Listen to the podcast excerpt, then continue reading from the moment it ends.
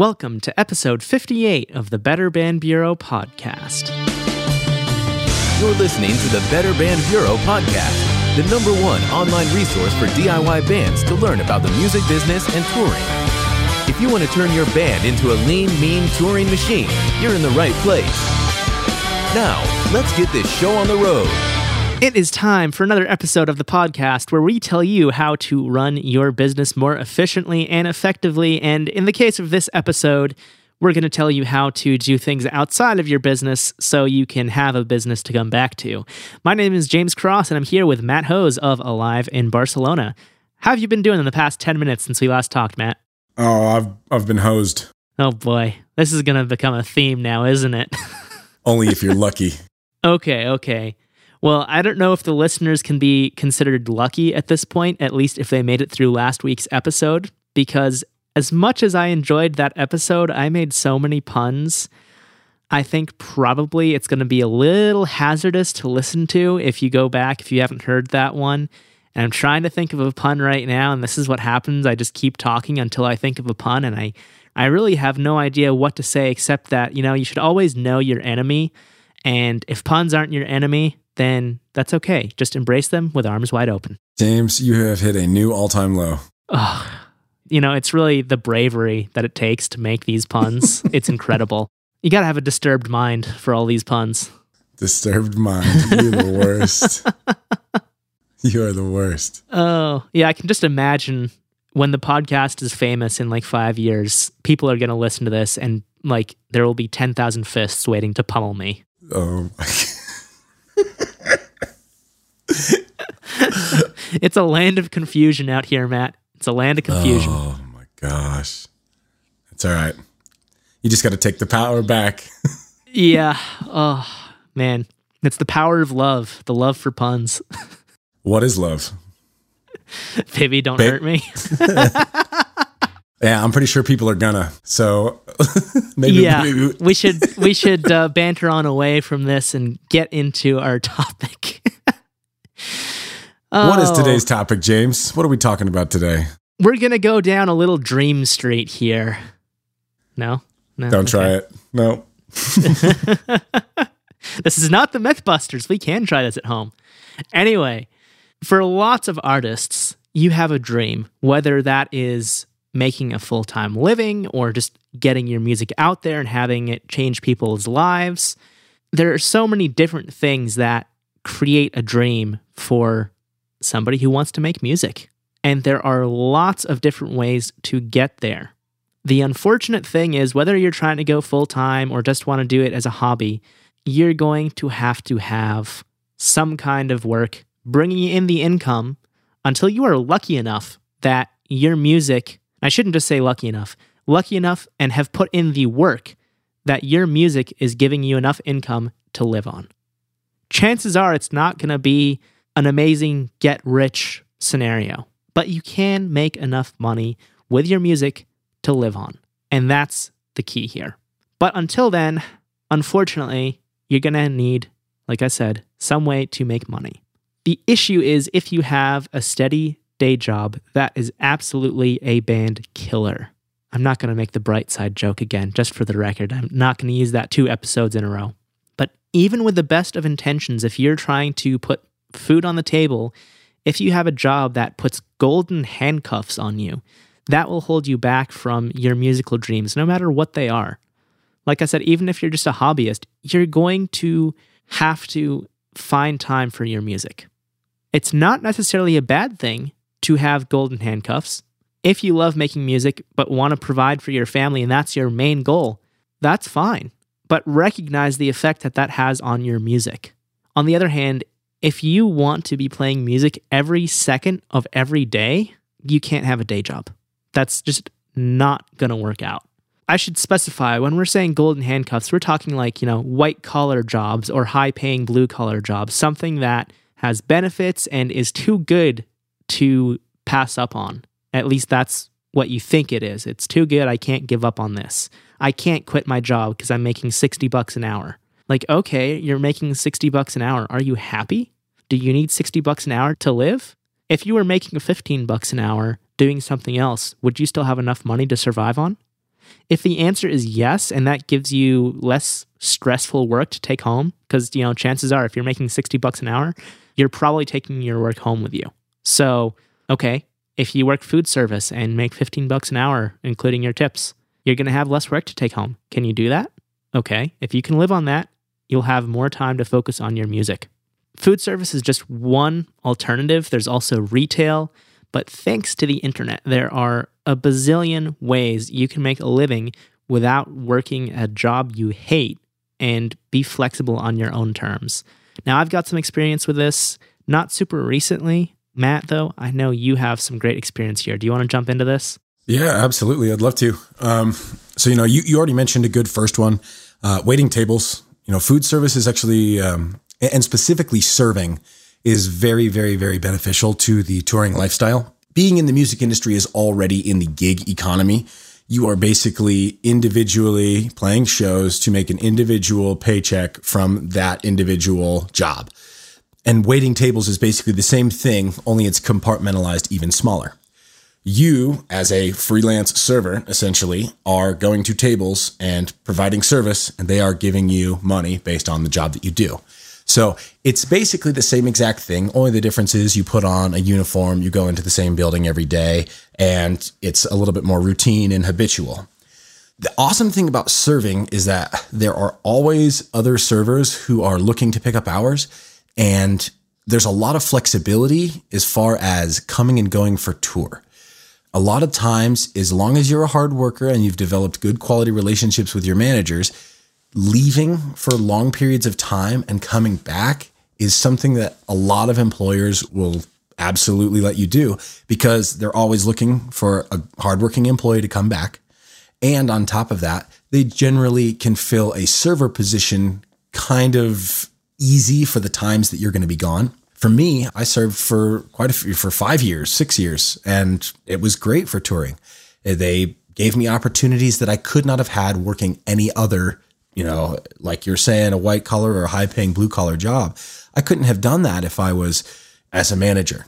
Pretty much as soon as a business comes in and tells you, like, oh, here's the benefits package that you're going to be receiving for your job, that's basically their way of saying, like, this is what we're leveraging for your time. You're not going to be able to leave whenever you want. You're going to have one week of paid vacation a year. You know, you're going to be able to have insurance. You're going to be able to have paid time off or whatever, this, that, and the next thing, sick days you know, they're giving you these benefits to leverage your time investment. So if you need your time investment for playing music, well, then you can't be playing, you know, you can't be working for these benefit giving places. You need to be working gigs. That's already what you're doing. You're already pushing for that style of life when you're going into the music industry. This is a part of the gig economy, and it really is like the wild west of the gig economy. Now, I'm sure some of you have heard this term gig economy before, but some of you probably haven't. The gig economy are your Uber drivers. They are your DoorDash delivery people. They are your Instacart shoppers. They are your TaskRabbit handymen. They are your gig spot workers. There's all sorts of platforms online, like James was talking about earlier, applications on the internet that basically allow you to work freelance jobs and be able to have some sort of income on your schedule and on your own terms. The power of the gig economy lies in its scheduling. You have complete control over your own schedule. You know exactly how much money you're making.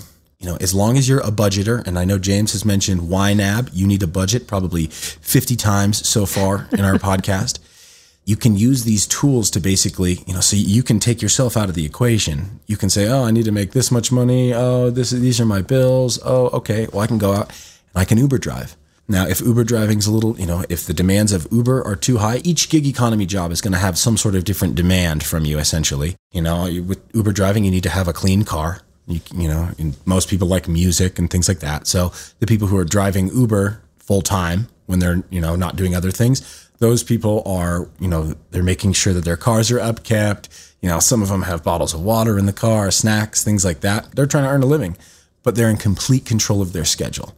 They've made that trade of the freedom in exchange for maybe a little bit higher paying job, maybe insurance or something like that. They've figured out exactly what it is in their life that they were willing to leverage for their time.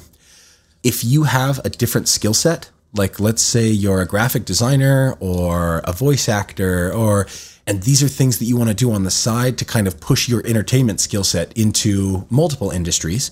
You can do this. There's platforms like Fiverr or SoundBetter or Upwork where you're actually able to find clients on your own, develop a quality relationship. You can set your own rates. These are platforms that do a lot of your marketing for you. They cover a lot of like the really hard expenses for when you're starting a business, especially a freelance business.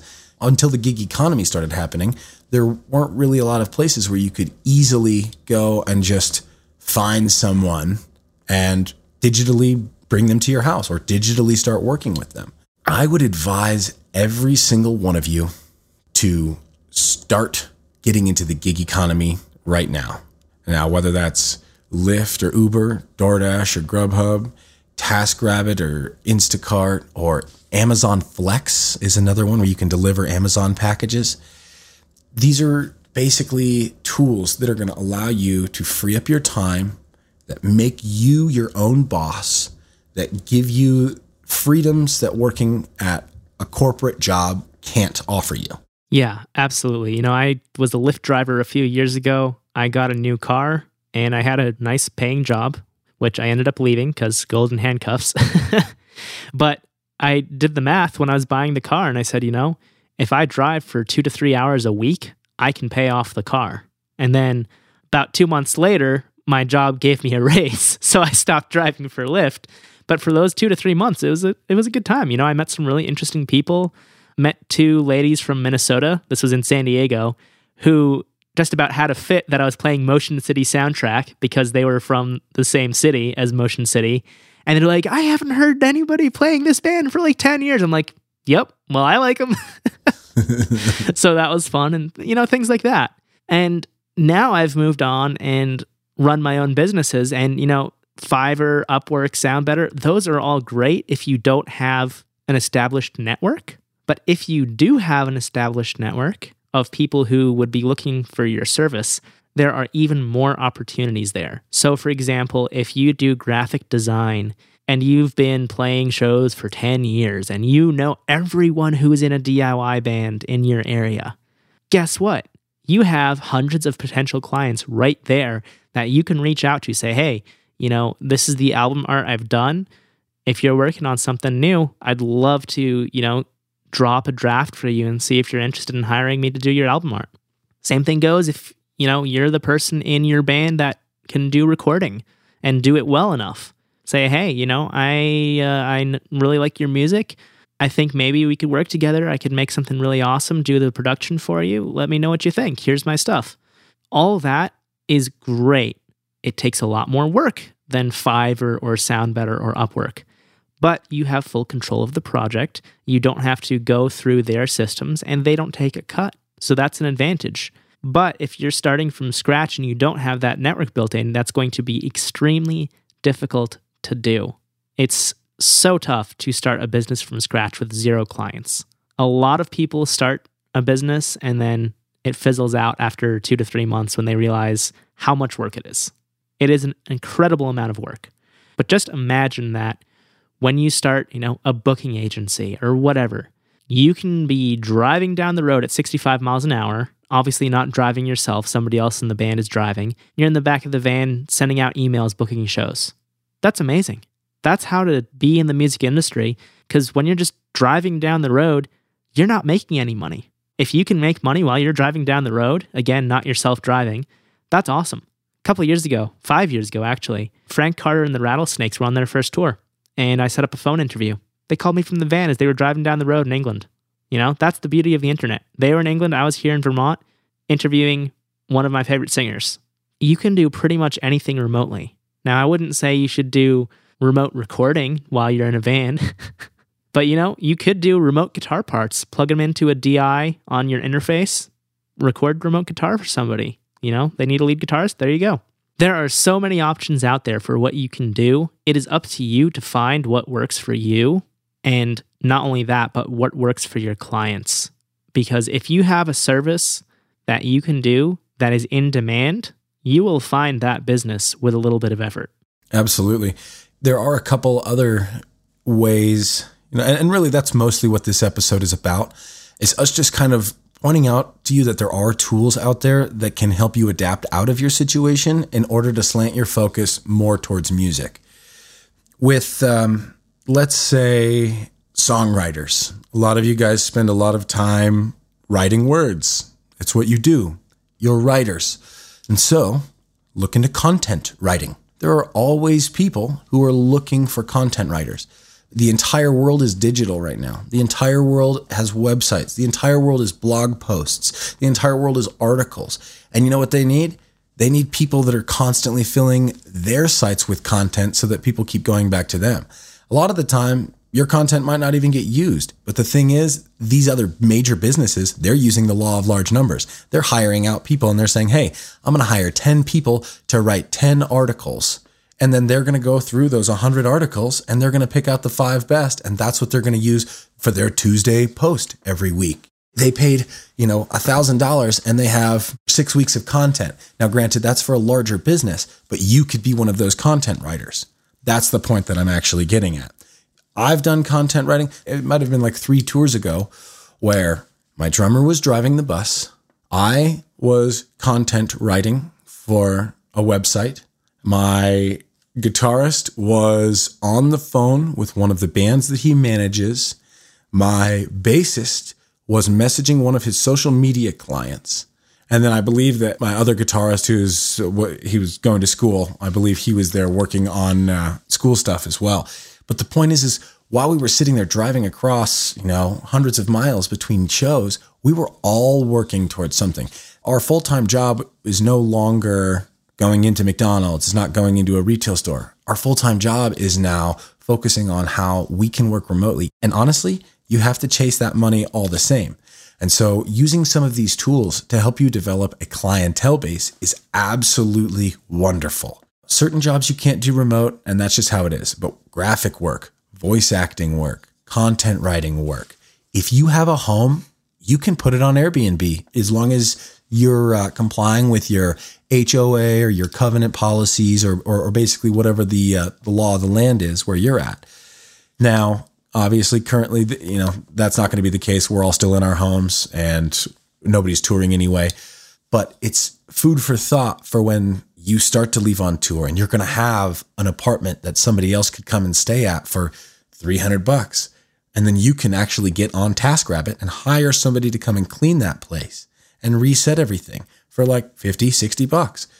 If you put that place on the market for like mm, 150, 200 bucks a night, and then you pay somebody 50 bucks, cool. You just made $150 for nothing for existing. What's the risk? Yeah, they might damage some of your stuff. So don't keep your, you know, maybe lock up all your stuff if that's your plan. Maybe you have to restock some goodies, things like that. You got to make sure you have some kid friendly DVDs or whatnot. The point is that the overhead is like slim to nothing. And then once you have that asset, it's just something that can actively make money for you. It's not for everybody, but it's another avenue. So basically, what you need to do is analyze your life, figure out what system works for you, what tools do you have at your disposal. Obviously, you're not going to go be a Lyft driver if you don't have a car. Obviously, you're not going to Airbnb your apartment if you don't have an apartment. You have to look and see what tools you have. If it's delivery work, can I do that? If it's, you know, do I have music production software? Can I do voice recording? Do I have a laptop for remote content writing? Determine what tools you have, and then you can determine what gig work you can actually start doing and then start doing that gig work. You'll start to taste it. You'll taste that freedom. And some of you will then go, I don't want to do this anymore. If this is a requirement, if I have to sacrifice, you know, some people need routine. And let me tell you that the music industry is not for you then if you need that consistent routine, it's, you know, you're going to play a show at a different time every night. You're going to have a different number of miles to drive. You're going to have to be reaching out to clients on times when it's inconvenient for you. You're going to have to be factoring in time zones. You're going to have to be making sure that you keep up with your clients while you're exhausted and not sleeping well. It's demanding. It's very hard. It's mentally taxing. You know, they say that the mental health in the music industry is among the lowest among artists because combined with the fact that people don't pay money for their stuff, they also have to put themselves through extreme conditions in order to do it. You know, an artist, when they're commissioned for a piece, they do it wherever they want. But when a musician is commissioned for a show, they have to go to that venue. There's an old joke that, you know, a musician is the only person who will take $10,000 in equipment, stuff it into a $5,000 car, drive 1,000 miles to play a show to 100 people and to get paid 50 bucks. And it's absolutely true because if you are a musician, if you are the true, you know, the bards, the minstrels of the day, if we are the nomads who travel to perform because that's like we're troubadours, this is literally what we were born to do. And those of you who know that you were born to do this, you know it in your soul, you know how it feels, you know that you were born to create, and that's all there is to it. Then these are the tools that you have to utilize in order to make sure that you can compete in today's markets. Yeah, I think that is a great closing point. But one last thing I want to throw out there that I thought of when you were mentioning not having a car.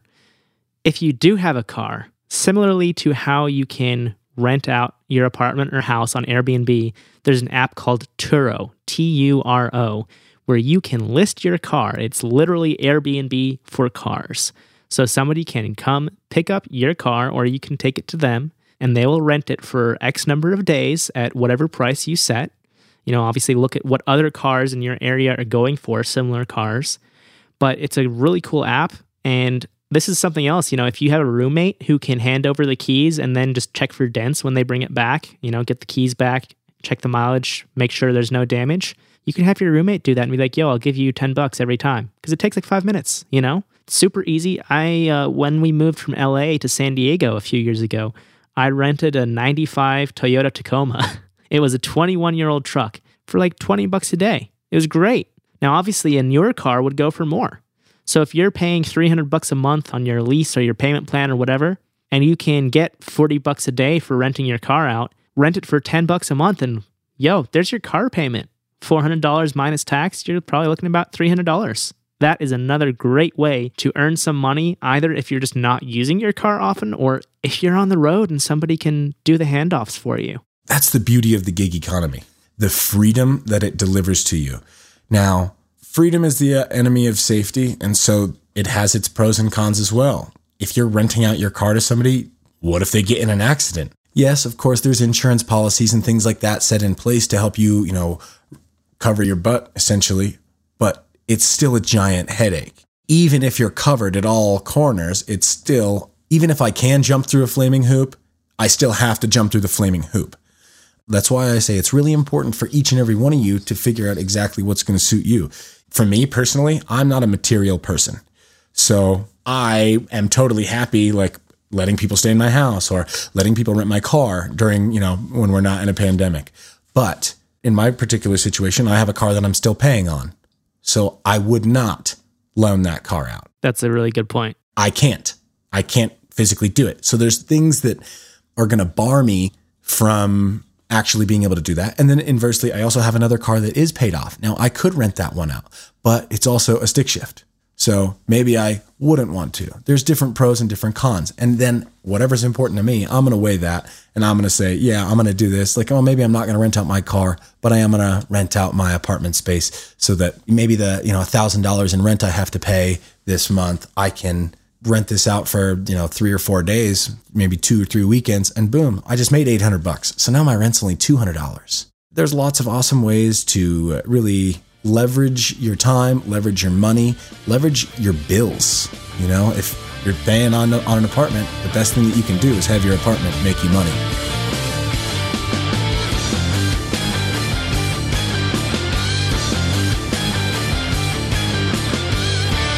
That does it for this episode of the podcast. As someone who's done all kinds of work from working in a pizza shop or McDonald's to driving for Lyft, there are so many different ways you can earn money. Obviously, when you're a musician, you have to support yourself somehow. So please take this into consideration. Make sure that you can meet your minimum lifestyle needs for you and your family if you support a family when you're listening to this. That all aside, we have some exciting news for you. Next week, things will sound and look a little different for the podcast. We can't wait to show you what's going to be going down, and we hope you will like the changes that we're making. So, we'll be back next Tuesday at 7 a.m. Looking forward to showing you what the new iteration of the podcast is going to be like. But don't worry, all the stuff you love is going to stay, and things will only get better from here. Thanks so much for listening. We hope you have an awesome week. Stay well, and of course, as always, keep rocking.